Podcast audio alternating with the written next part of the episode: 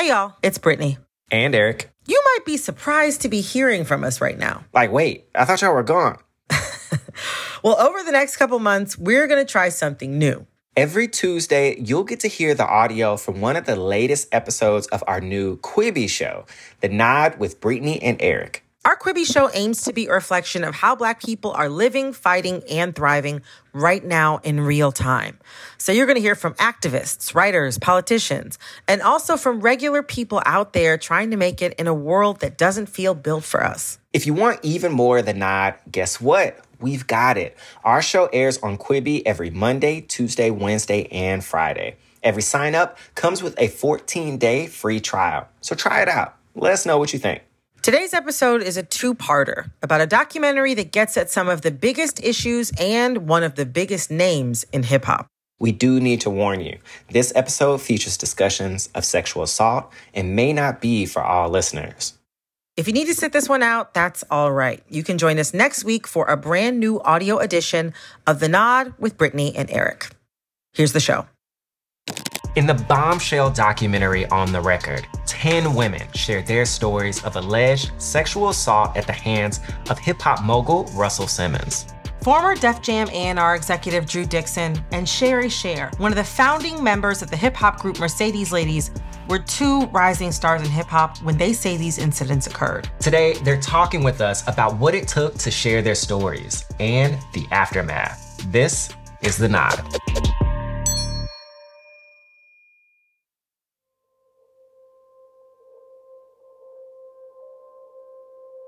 The HBO Max documentary On the Record portrays how sexual abuse against black women in hip hop has gone largely unchecked. The New York Times called me and said there were other women.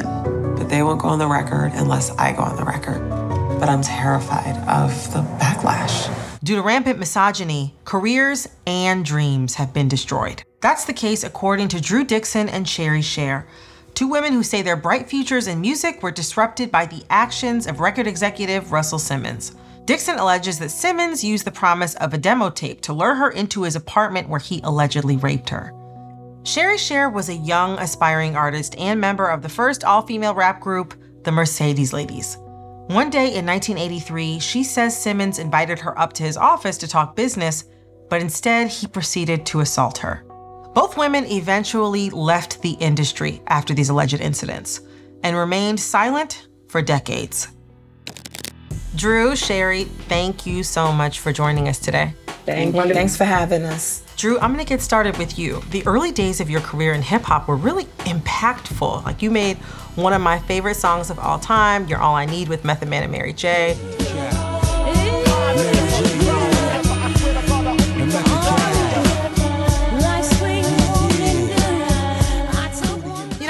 your hopes when you entered the hip hop industry? Before I even got to New York, I had a vision board conjuring in my mind what I wanted my life to be like. And I had a picture of Russell in the center of it all. The idea of working for him, making records, and influencing this art form was the dream. I felt like it was the opportunity of a lifetime. In the film, you say that there were plenty of occasions on which, you know, Russell was exhibiting behavior that would be called, I think, in any employee handbook, sexual harassment, exposing himself to you, propositioning you. How are you able to navigate your career while also dealing with that type of behavior?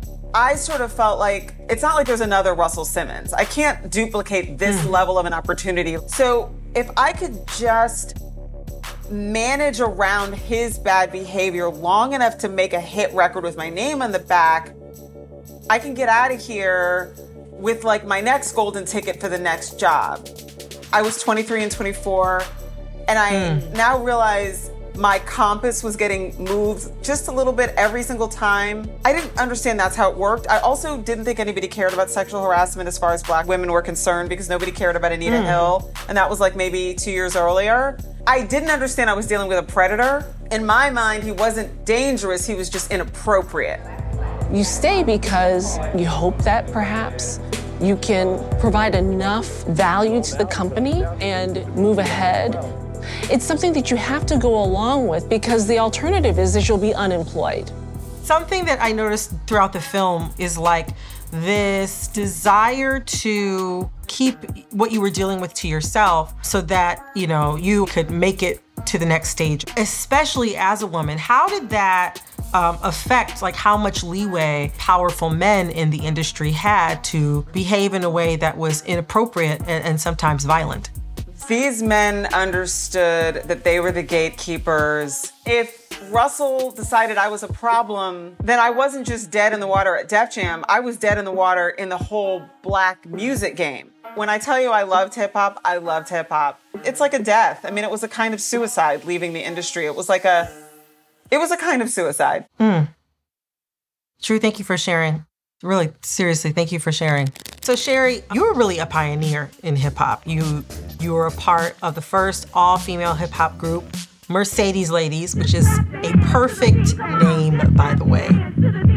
Tell us more about Thank the Mercedes you. Ladies. I was um, born and raised in the Bronx, and so we was like deep down in the Bronx. Everybody used to be out there on the corner. You had Grandmaster Flash, you had Theodore, you had Breakout, you had Bambaataa. Y'all like would go and battle the guys. Y'all were like we was hood famous. Everybody knew Mercedes Ladies. And so you approached Russell Simmons because you wanted to get some representation for Mercedes Ladies. Well, actually, we were signed to Russell Simmons in the mm-hmm. beginning, and he had did a record on us called the Can Can, in which we was gonna um, redo the can, the Pointer Sisters Can Can. And at the day it was mm-hmm. supposed to come out, he decided to give it to Alyson Williams. So fast forward, my friend asked me to come with her to do an interview because she was interviewing Kurtis Blow. I seen Russell. At that time, mm-hmm. I hadn't seen Russell in a long time. He said, Sherri, I want to take you upstairs so you can see my new office, which was Rush Productions. And also, I want to apologize for what I did to Mercedes Ladies and uh, and I want to talk to you about you know how can I refix that and you know I owe y'all one. We get up there to talk and um he says to me, well you know what I did was a business call. I'm gonna make this right. And then he tells me sit on the couch and then he's talking and it, next thing you know it's just so weird. Next thing you know, it, it, it was just shocking. Next thing you know, I'm just pinned to a couch and I'm saying, get off of me, Russell. What are you doing? Like, get off of me. And I'm trying to fight him. And all I can remember was that he had a lamp that was on the side of the couch. And I was reaching for that lamp to try to hit him. And he just kept holding me down, took my pants down, had his way. I got up. I, I, I just was like so in shock, trying to put my pants up. I ran out of the office. And then when I ran downstairs, I ran to my friend. She said, let's call the cops now. And I said, you're from Long Island. You don't understand hip hop. Who was going to believe me? He was bringing hip hop into the major league. Yeah. It sounds like you felt really powerless in that situation. How did that Yeah. affect your career afterward? I had this big thing that this man did to me, and he was like God to hip hop. So I think my drive was more to be like, you didn't get me, Russell. You ain't shut me up. You didn't silence me. I'm not telling a story, but I'm continuing on my path, what was meant for me. You know, over 25 years later, both of you um, decided to share your story and, and participate in this film on the record. What has the response been now that the film is out? It's really largely still crickets from the black music industry. I'm going to be honest with you.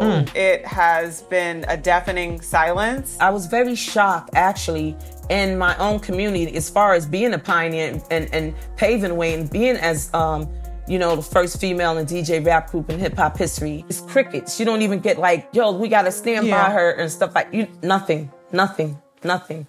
For other survivors, what message do you have for them? It's important to remember that we can't help our community as our as a whole if we aren't whole ourselves. And so Yeah. we're not hurting our community by coming forward with this. We're actually making our community stronger. It took me 22 years to come forward, and I don't want other survivors to wait that long. Hmm. Thank you, Drew. Sherri, what about you? Anything that you want to share with survivors? Never be scared to face that giant because what you're doing is not for them. You're releasing that virus out of you. That's just something to hold you back. You're born to be greatness. Do not think that you're not important enough for your story to be heard. Drew, Sherri, thank you, thank you so much. I really appreciate it. Thank, you. Thank you. Thank you. On yesterday's show, we spoke with Drew Dixon and Sherri Sher, two women who bravely shared their stories of alleged sexual abuse at the hands of music mogul Russell Simmons in the new documentary On the Record. Simmons recently denied the allegations in a controversial interview on the radio show, The Breakfast Club. Today, we talk with writer and activist Sil Lai Abrams, one of Simmons' most vocal accusers, and award winning feminist author Dr. Joan Morgan about the Simmons interview and what needs to change in hip hop. This is The Nod.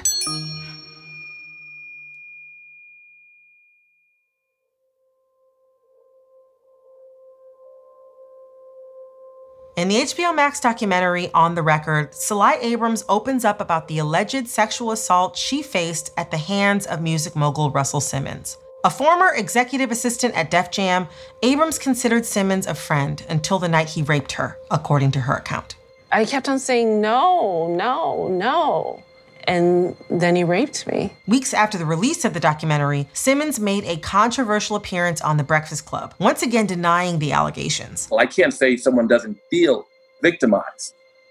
I can tell you that I don't feel that I victimize them. Now, both he and the show are facing backlash. Joining us today are Sil Lai Abrams, who is now a domestic violence awareness activist, and Dr. Joan Morgan, who writes about feminism and hip hop and also appeared in the film. Dr. Morgan and Sil Lai, thank you so much for joining us today during such a challenging time. Thank you for having us. Yes, same. So, Sil Lai, you were an executive assistant at Def Jam. How did you get your start in the industry and, and how did you form a relationship with Russell Simmons? My time there was brief, it was rife with sexual harassment, sexism, mm. misogyny, rape mm-hmm. culture. So I left that business and returned to the fashion industry. And at a nightclub, I met Russell Simmons, mm-hmm. and we had an off and on casual, intimate relationship.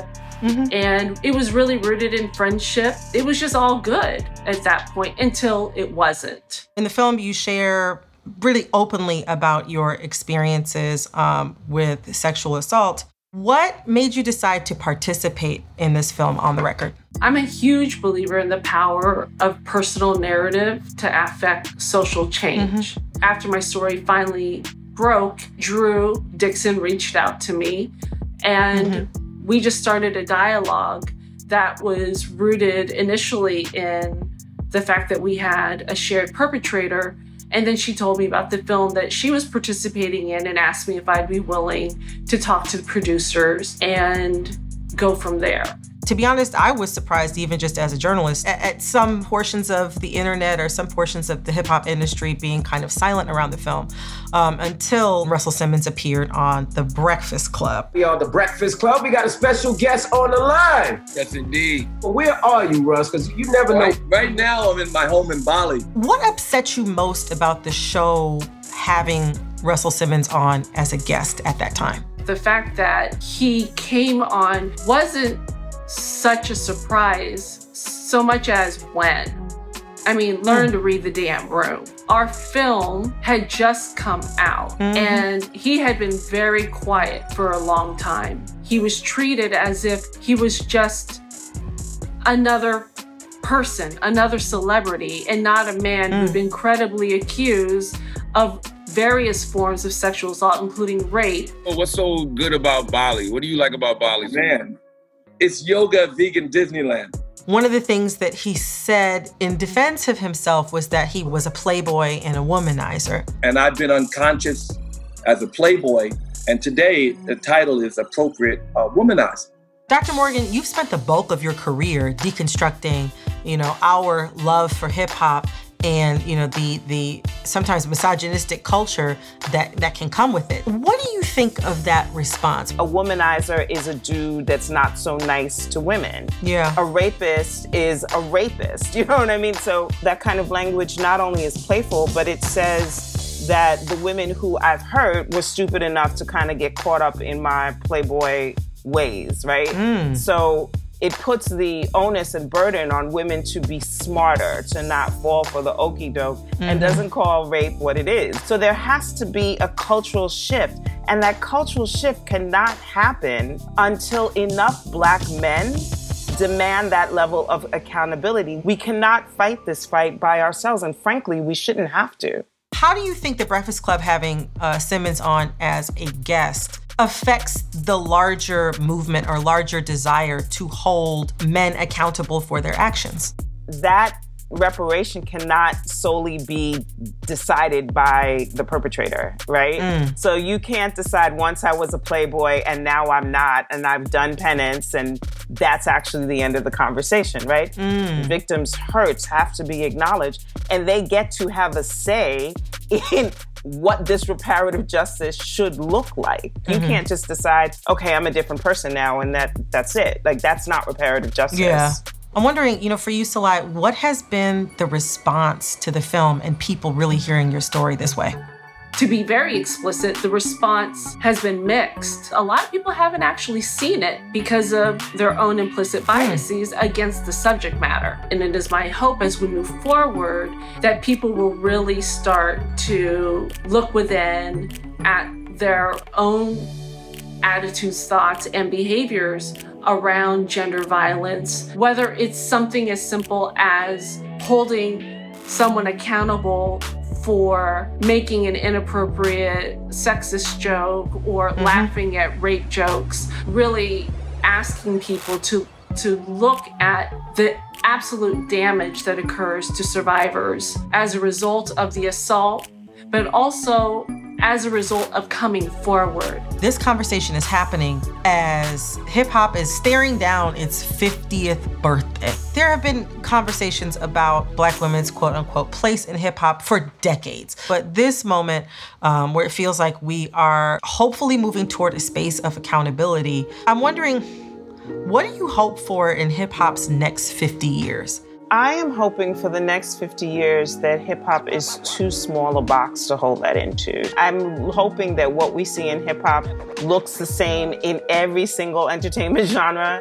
I'm hoping that black women get the range um, and ability to express themselves and not have their careers thwarted because of sexism or neglect. I hope that as black women that we force the world, you know, really to, to reckon with those issues. Because I don't think that hip hop exists in a bubble. We were always looking at a microcosm of a larger world and where black women fit uh, in it. So I want the next 50 years to be like, yeah, remember when like there was misogyny in hip hop and it was really bad?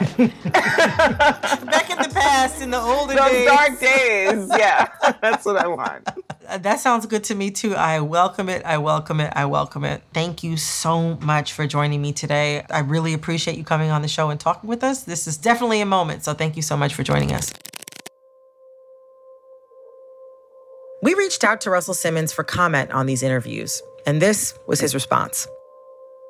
Please note these stories are 25 to 40 years old, and I am ashamed of my past, having been a massively unconscious playboy. Today, more approximately titled Womanizer.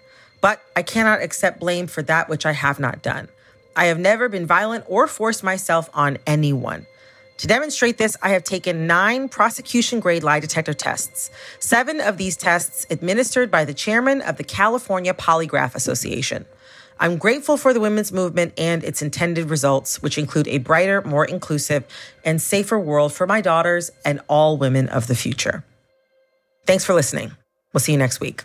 Take care of yourselves.